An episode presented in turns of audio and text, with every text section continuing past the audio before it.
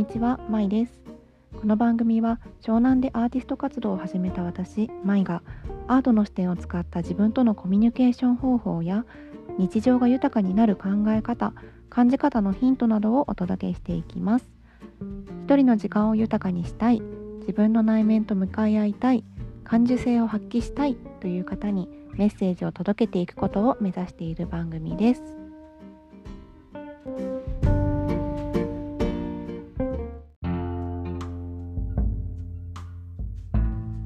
皆さんこんにちは、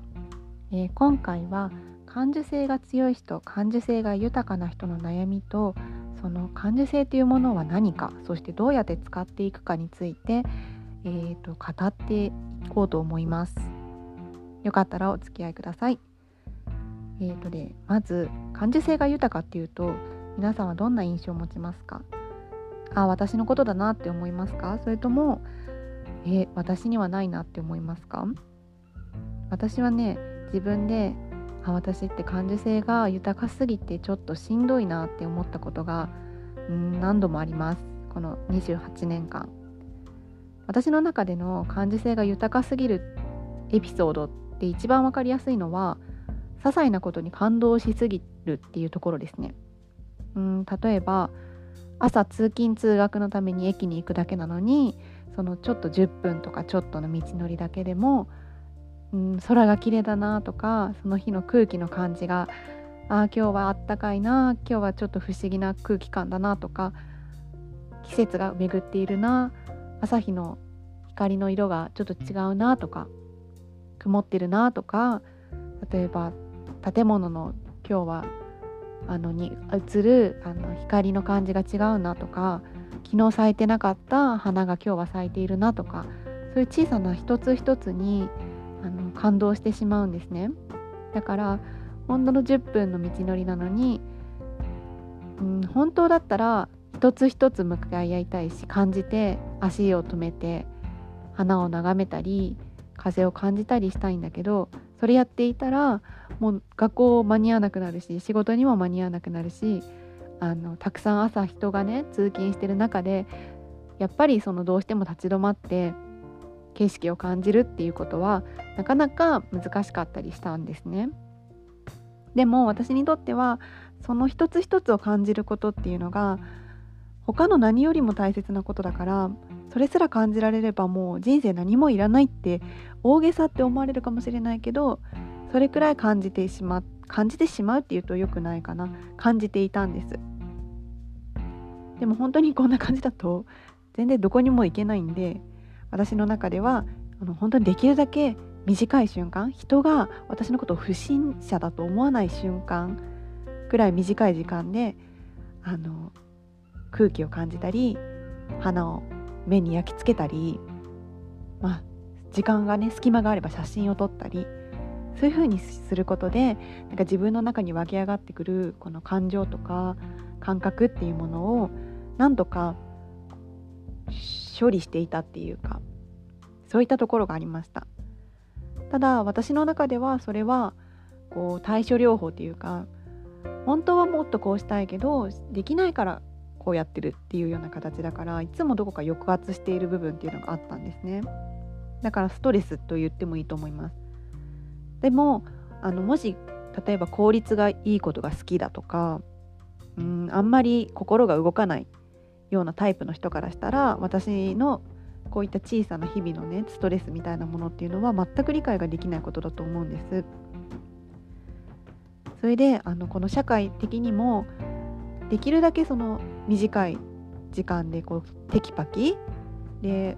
伝わる伝わりやすいように簡潔に話すとかあのあまり自分の市場とか感情の揺らぎっていうのはできるだけ隠してこう対応するっていうのを求められることが多いと思うんですけどそんな中でやっぱり私は自分の持ってる感受性っていうのはちょっとトゥーマッチだなってなんか余計だなって思ってしまうことがよくありました。でだから私みたいなタイプの人はえっ、ー、とね自然の移ろいとかあんまりその1分1秒毎秒毎秒世界は変わっていくんだっていう価値観思ってるって言ってもいいのかなって思います。それはやっぱりその社会のできるだけその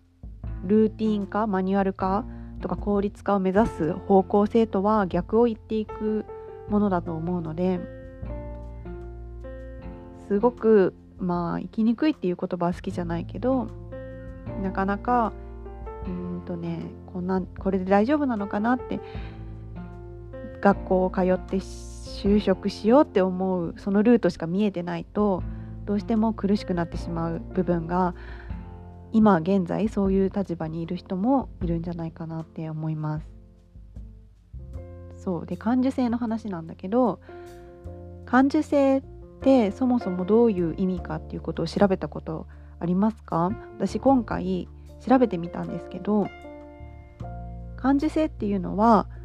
えー、辞書の内容で言うと外界の刺激印象を受け入れる能力ものを感じ取る能力を指すそうです。でもう一つ感性って言葉があると思います。感受性と感性って何が違うかっていうと、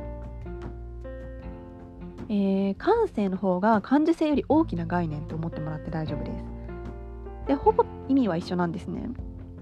なんだけど、まあ、一応辞書的には感性っていう言葉の中に感受性っていう項目があるっていうイメージ。でえっ、ー、と感受性っていうのはもともとそのえーとね、外来語として「センス」っていう英語が入ってきた時にそれを日本語に直訳したものが感性だった。そうなんですね。なんだけどもこれは比較的だから新しい概念にはなるんですけど今の日本語における私たちがイメージする感性感受性っていう言葉が含んでる物事っていうのは今ではそのセンスっていう英語が持っている言葉の指すものとは必ずしもイコールではなくて感性っていうものはあの全ての人間の持っている共通の感覚器官の働きっていうものを指すから随分大きな概念だそうです日本語では。はいっていう、まあ、ちょっと雑学になっちゃうんですけど感受性と感性の違いはこういったものになります辞書的にね。で感受性っていうのはその感覚器官肉体の感覚器官の動きなのでこれに個人差があって感受性が豊かな人っていうのはよりその高精度なセンサーを持つ人っていう風に説明できるそうですだからまあある種個性っていう風に言ってもいいしで優劣があるわけじゃないけど必然的にその感受性っていうものをのそのセンサーが低い人もいるいるっていうことは確かですね。だからまあ感受性が低いんだって自分から悩みを打ち明ける人ってあんまり私は見たことないから感受性が高い人の方があ私って感受性高すぎてちょっとしんどいと思うことの方が多いんじゃないかなって思うそれはつまり社会的には一般通念的には感受性っていうのはそこまでなんか強いっていうのはなんかハードモードになっちゃうよっていうものの表れなんじゃないかなとも思います。でただこの辞書的な概念とか社会的なイメージっていうものをもとに私が個人的な意見なんだけどその自分の体の感覚器官の働きセンサーが高高精度であるっていうことはとても自然なことなんじゃないかなって私は思います。それは肉体っていうのはその常に外界と接することでその輪郭っていうものがあるって言えるんですねちょっと難しいんだけど自分とその外の世界っていうのは全く区切られていて別のものっていう価値観を持ってる人もしかしたらいるかもしれないんだけどそれはまあある種そういう考えもあるかもしれないけど本当は違くてあの境目っていうのはものすごく曖昧。私たちの肉体呼吸してるし常にその外の空気を取り入れていて吐き出しているっていうことからも言えるのと思うんだけど常にその自分の輪郭っていうのは非常にあの外と曖昧な存在だと言われています。これはあの能楽師をやられている安田さんっていう方の本で私は読んですごく納得したんですけど私たちと外の世界っていうのはその区切られてるものではなくつながっているものなんだっていうふうに考えるとそれによる影響影響、うん、感覚が反応するより反応しやすいっていうのはとても本能的であり野生的なことで自然なことなんじゃないかなと思います。はいだから感情を一定にしたいとかあの私はそうなんだけどその聴覚過敏感覚過敏音とか光とかにすごく敏感であのあまり強い光を浴びると頭が痛くなってしまったり周りの人の話し声とかでもうすごく耳が疲れてしまう人っていうのもいると思いらっしゃると思うんだけどそれもそのある種自然なことであるのかなっていうふうにも解釈してます。それがすごく生きにくいとはかそういうのあるかもしれないけどよりなんかすごく人間味のある生き物としてはあの敏敏感過敏であるっていうことは本能的に生きているっていうふうにも捉えてもいいんじゃないかなって私は思ってます。でその感受性が強い人っていうのは、まあ、どういうことに悩むのかなって思った時にこれはまあ私の個人的な体験をしかベースにはできないから私は違うよって思う人がいたらそれはそれなんだけどその感覚で受け取るものがすごく多いからこそあのインプットとアウトプットのバランスっていうのがすごく崩れやすいんじゃないかなって思います。でだからだけどその言語化することが苦手っていうふうに私が言ったら結構共感を持ってもらった人も多かったのでこのことをエピソードを使いたいと思うんですけどたくさんあの受け取る普段自然に生きてるだけでたくさんの外界からの刺激とかあの起こっている印象っていうものを言葉を介さずに肉体でそのものでこう感じ取る能力が高性能だっていうことはあの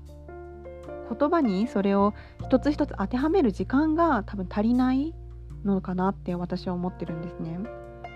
で私もその自分の思ってることとか考えたことっていうのを言葉にしなくても自分の中ですごく納得してしまうような部分が強くあって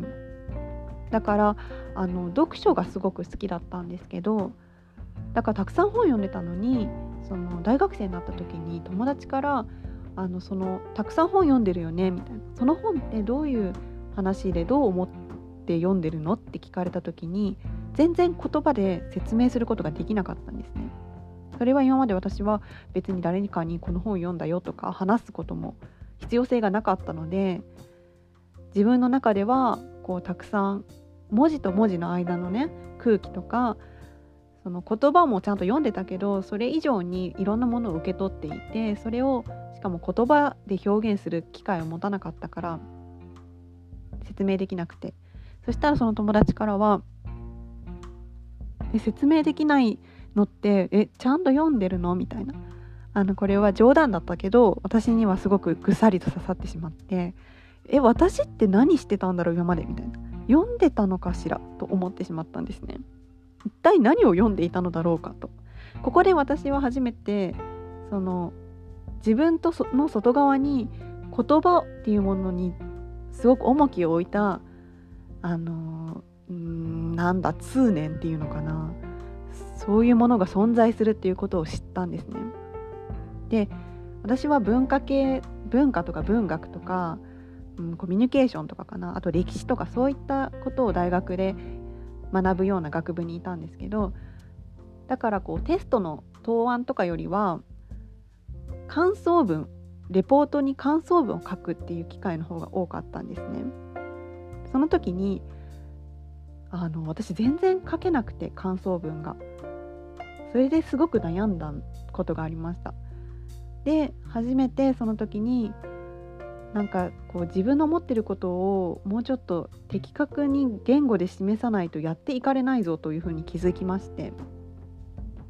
でその時まあねあんまり記憶にはないんだけれども確かにたくさん短い期間多分1ヶ月か2ヶ月間は猛烈にレポートに取り組んだりしました。あの言葉をいっぱい書いてそれが自分の思ってることをどうやって書いたらいいどうやったら文章になるんだろうかっていうのをたくさん本読んでたくさんそれを再現するっていう時間を取ったと思います。これはまああの記憶がなくて自分でも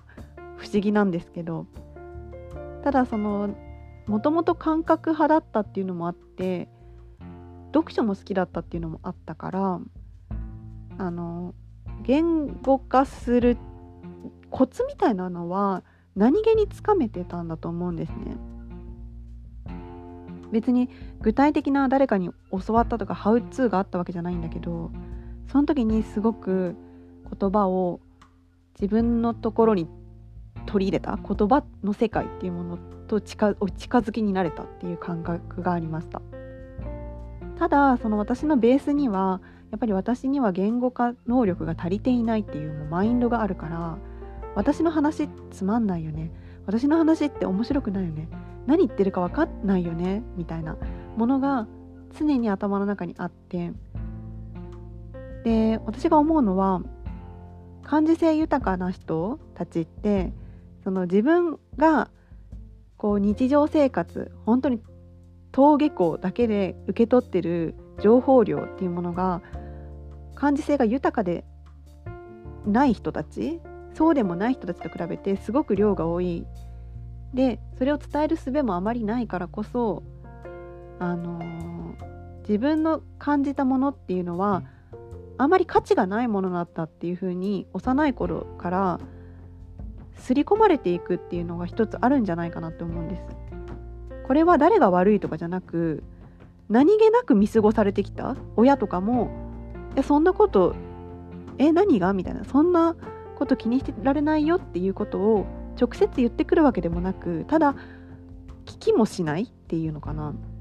今日学校から帰ってくる時に何感じたとか会話にも上らないと思うんですね。ああそこのお花がね昨日は咲いてなかったんだけど今日は咲いていてでなんか海がなんか今日は色が違ったんだとかっていうのを日常的に会話できるような家族関係の人って多分少ないんじゃないかなって私は思います私は少なくともそんなことはなく聞かれることもなかったかなやっぱだって学校から帰ってきたら宿題の話とかあとは今日のテレビの話とか夜ご飯の話とかになるんじゃないかな多くの人は。それかまあ親も働いててそういう会話することもなかったっていう人もいるかもしれません。でだからそもそもその自分の個性であって特徴である自分の内面世界の豊かさとか物事を感じ取る力っていうものに全く気づく機会がもたらされずに大人になってる場合っていうのがすごく多いと思います。その中でも、まあ、自分なりのね自己表現っていうのを見つけた人もいればそうでない人も多分これは半々とかもう64とかあ見つかってない人の方が多いってことね64とかになっちゃうんじゃないかなって私のすごく個人的な考えでは思います。でその自分が本当は感受性豊かで内面世界っていうのがすごく他の人とは個性的で違うっていうものに気づけない。で社会的にはその言語化能力が高かったりあまりその動揺しないとかあまり感情の機微が激しすぎない人っていうものがなんかこうできる人っていうね馴染めるみたいなところがあるからだんだんとやっぱり自分っていうものに無力感を感じたり自信がなくなっているのがデフォルトになる場合っていうのが感受性豊かな人のその成長過程における一つのうーんあまりこれはうんと広まってないけどあるあるって言ってもいいのかなっていう個人的に考えてます。でだから私の場合だと私の話は伝わっていない私の話は面白くないなんかね頑張って伝えないといけないとか。そういうふうに考えているし自信がないからこそその悪循環になって自信がないで話すとそれって伝わらないんですよね人に。何言ってるのかなってなる。自信がないが前面に出過ぎてこの子は何かを伝えようとしてるのは分かるんだけど何言ってるか分からないみたいなことがまあ、会社員になった時とかにね起こりやすいんじゃないかと思います。でどんどんそれでまた自信をなくすなくすっていう悪循環っていうのが起こるんじゃないかなとか思っています。でただその私が一つ言いたいのはその言葉っていうものはコミュニケーションツールの一つでしかなくて世界とか、まあ、宇宙とかまで話を広げるとその言葉で表現できるものの方が圧倒的に少ないんですよね。そのことをまず忘れないでほしいなと思います。今私たちは共通認識をするために物事の衝突を避けるためにとか喜びを分かち合うためにこの日本語だったり英語だったり言葉っていうものを介してコミュニケーションしてるの。だって言葉っていうのはもともとなかったわけだから。そこそんなことをね言い始めたらなんかどうしようもないじゃんってもしかしたら今思うかもしれないけどそうなんですよ。言葉っていうのはコミュニケーションツールの一つでしかないんですでだからその言語化が苦手だなって思って感受性が豊かだからいろいろ感じてるのに伝えたいけど伝わらないそれはもしかしたらあの言葉の能力が低いのではなく自信がないっていうのがものすごい大きなポイントなんじゃないかなっていうこともあると思うんです。だからそのもちろん言葉でいろんなね自分の思ったことを言葉に置き換えるっていう作業っていうのはきっとどこかで役立つことだけどその自分の話すことには価値がないとか伝わらないっていう自信がないっていうマインドを薄めていく。難しく考え難しい言葉を使おうとか面白く話そうとかすることではなく自信を持つっていう方向にシフトしていくっていうのもあの一つ私は感受性豊かで言語化が苦手な人への提案としてあります。はいでもう一つ今日話したいなと思ってたのがそのか私感受性の豊かさっていうのと繊細さっていうのは分けて考えた方がいいなって思うんですね。これは HSP に関わってくることなんだけど。で感受性が豊かっていうのはその外界に対してっていうのはやっぱ人も含まれてくる。その自分の前にいる他人がどんな感情を持っているのかとか動揺しているなこの人。怒ってるな。ちょっと悲しそうだな。とかイライラしてるな焦ってるな。とかそういう感情の細かい変化っていうのを察知しやすい人も多いんじゃないかなって思います。でただ自分が感じているものと他者の感じているものが違うっていうのを理解するのは本当の意味で理解するのってすごく難しいことだと思うんですね。特に若いうちは。20代前半とかに。で私が感じていることは他者は感じていないっていうことは私はなかなか私の体験ではんなんか頭では分かってても本当は分かってなかったかもしれないです。あの大学生の頃とか特に。だから私が受けた感動っていうのを同じだけ他者も感じてほしいなって思ったりしたこともあります。だけど他者はそんなにその心が動いてない場合そのプラスにもマイナスにも動いていない。だけど私はもうプラスとマイナスのどっちもすごく振れ幅大きく感情が動いている。でそれをやっぱり理解できない。受け止められないんですよね他者が。そうなるとあの私は満たされないんですね。私が感じたことを一緒に楽しめる相手っていうのってもしかしていないんじゃないかなっていう絶望感っていうのを私はずっと抱えてました。でそこにそもそも私の話すことって面白くないとか理解されないっていうのが重なってきて自信のなさっていうのが重なってきて私の感じ方っていうのがおかしいんだとかなんか何かを伝えた時にあの相手にその感受性を受け止める器が器がないっていうと否定的になるけれどもそれほどの器がない場合でも自分の表現が変なんだと自分のことを責めてしまってたことが今思うとすごくたくさんありました。本当はその相手この今言う相手っていうのは友達とか恋人とかだと思うんだけど相手の感受性っていうのがどのくらいのサイズ感なのかっていうのを何かのアクションで把握できたらいいんだけれどもそれはなかなかできてる人いますか？私は難しいなって思うんです。今のところそして私これまで学校とか職場で自分と同じぐらいその感受性が豊かなことで悩んでいる人に出会ったことがないんですね。だから確かめる術っていうのがあまりなくて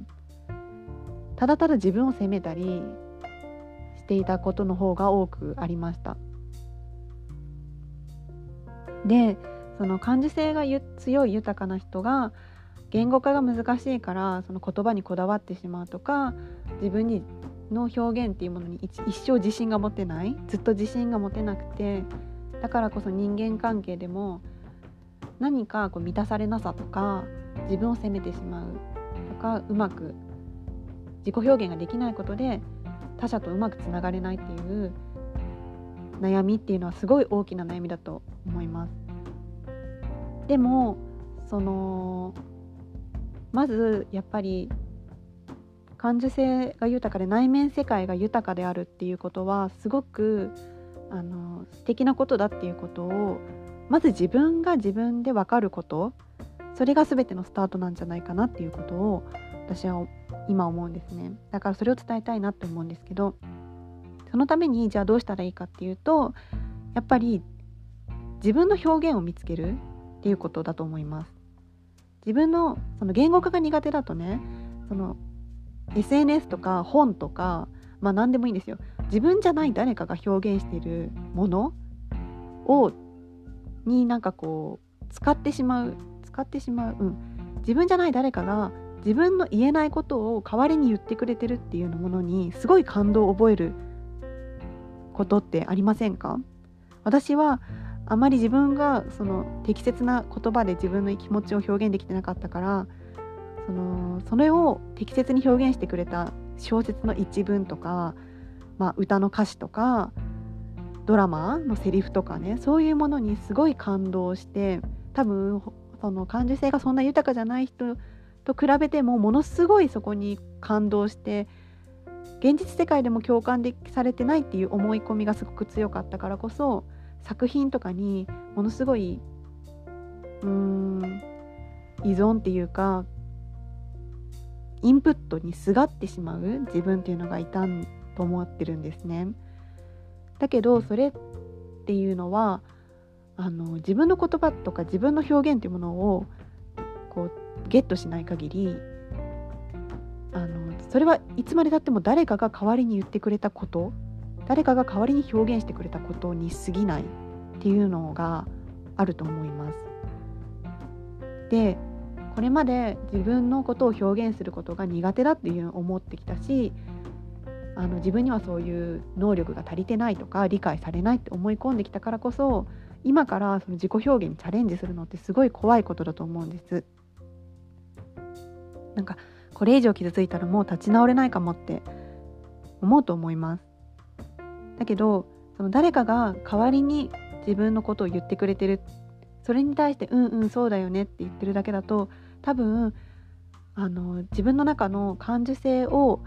うまく循環させていくことができなくてただただ取り込むだけになってしまうそうすると体がズーンと重くなっちゃうのかなって思うんです。である時に爆発してしまうとかそのエネルギーのね使い方がちょっとうんなんかね偏ってしまうっていうのはすごく、まあ、これもちょっとスピリチュアル的だったりもするんだけどバランスが崩れてしまうと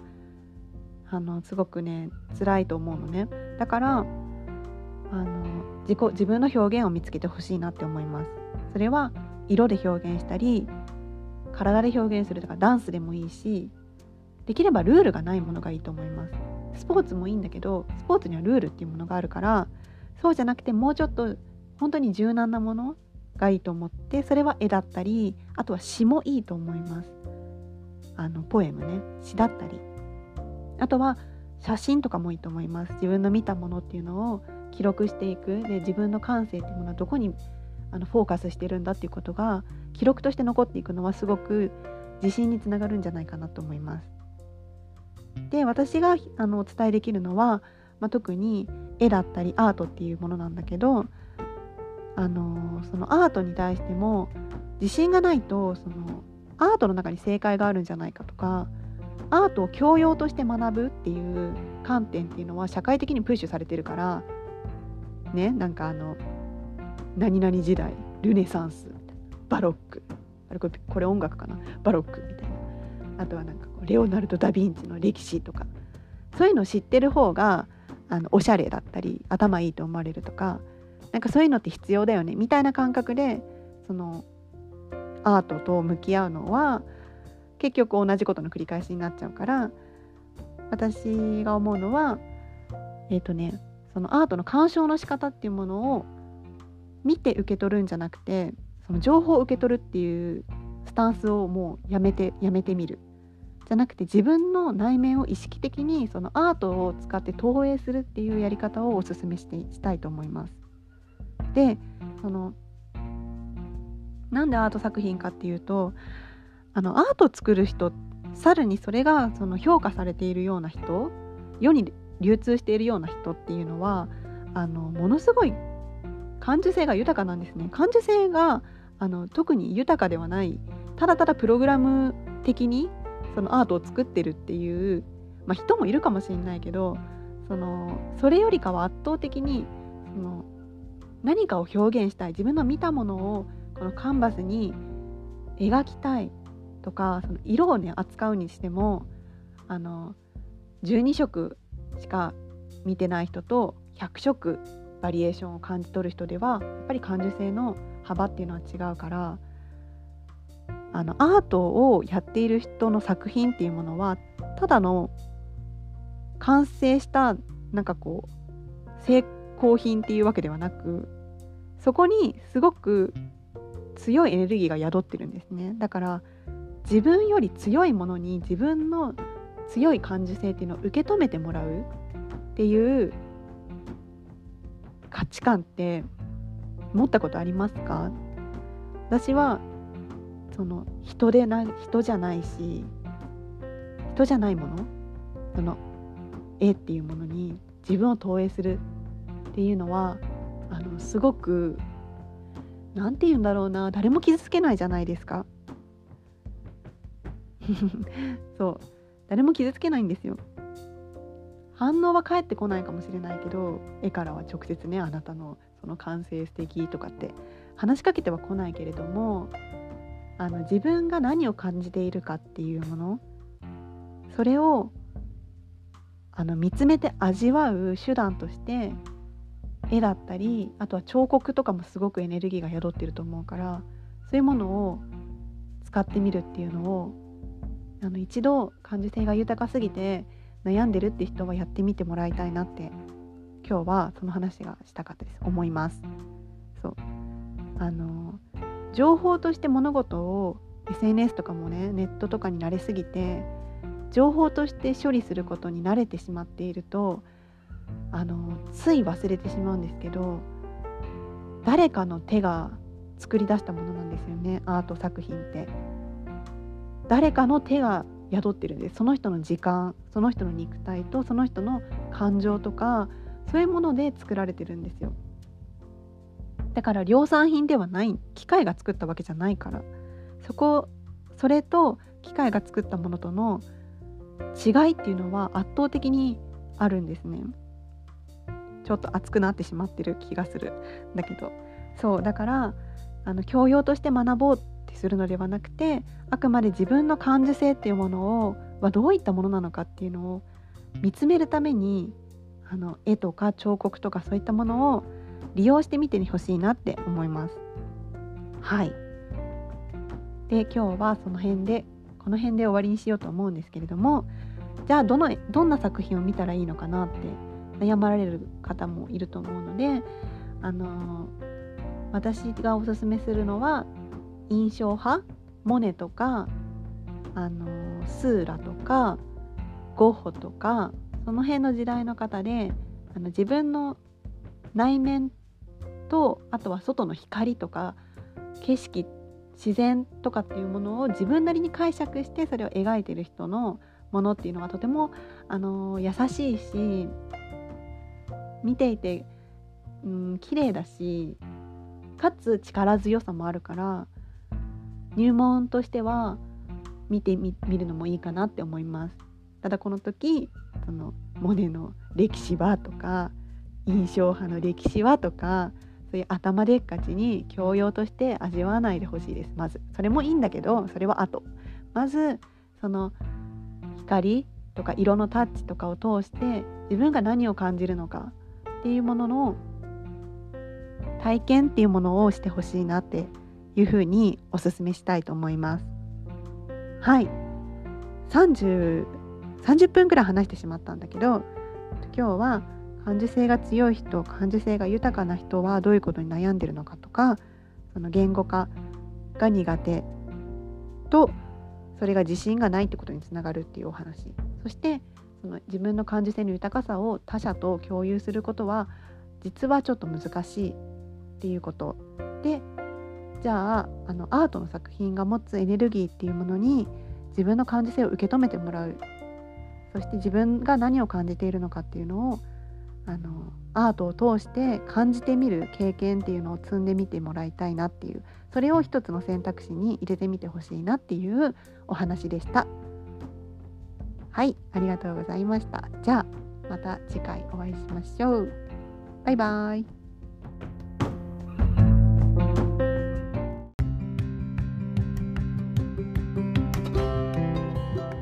本日のエピソードはいかがだったでしょうか？最後までお聴きいただきありがとうございます。番組への感想は Apple Podcast、Twitter の DM やコメントでお送りください。Spotify でお聞きの方は SNS でのシェアもできますのでもしよかったらお願いします。Twitter の ID はアットマーク MAI アンダーバー LITTLE アンダーバー EXP マイ little EXP になります。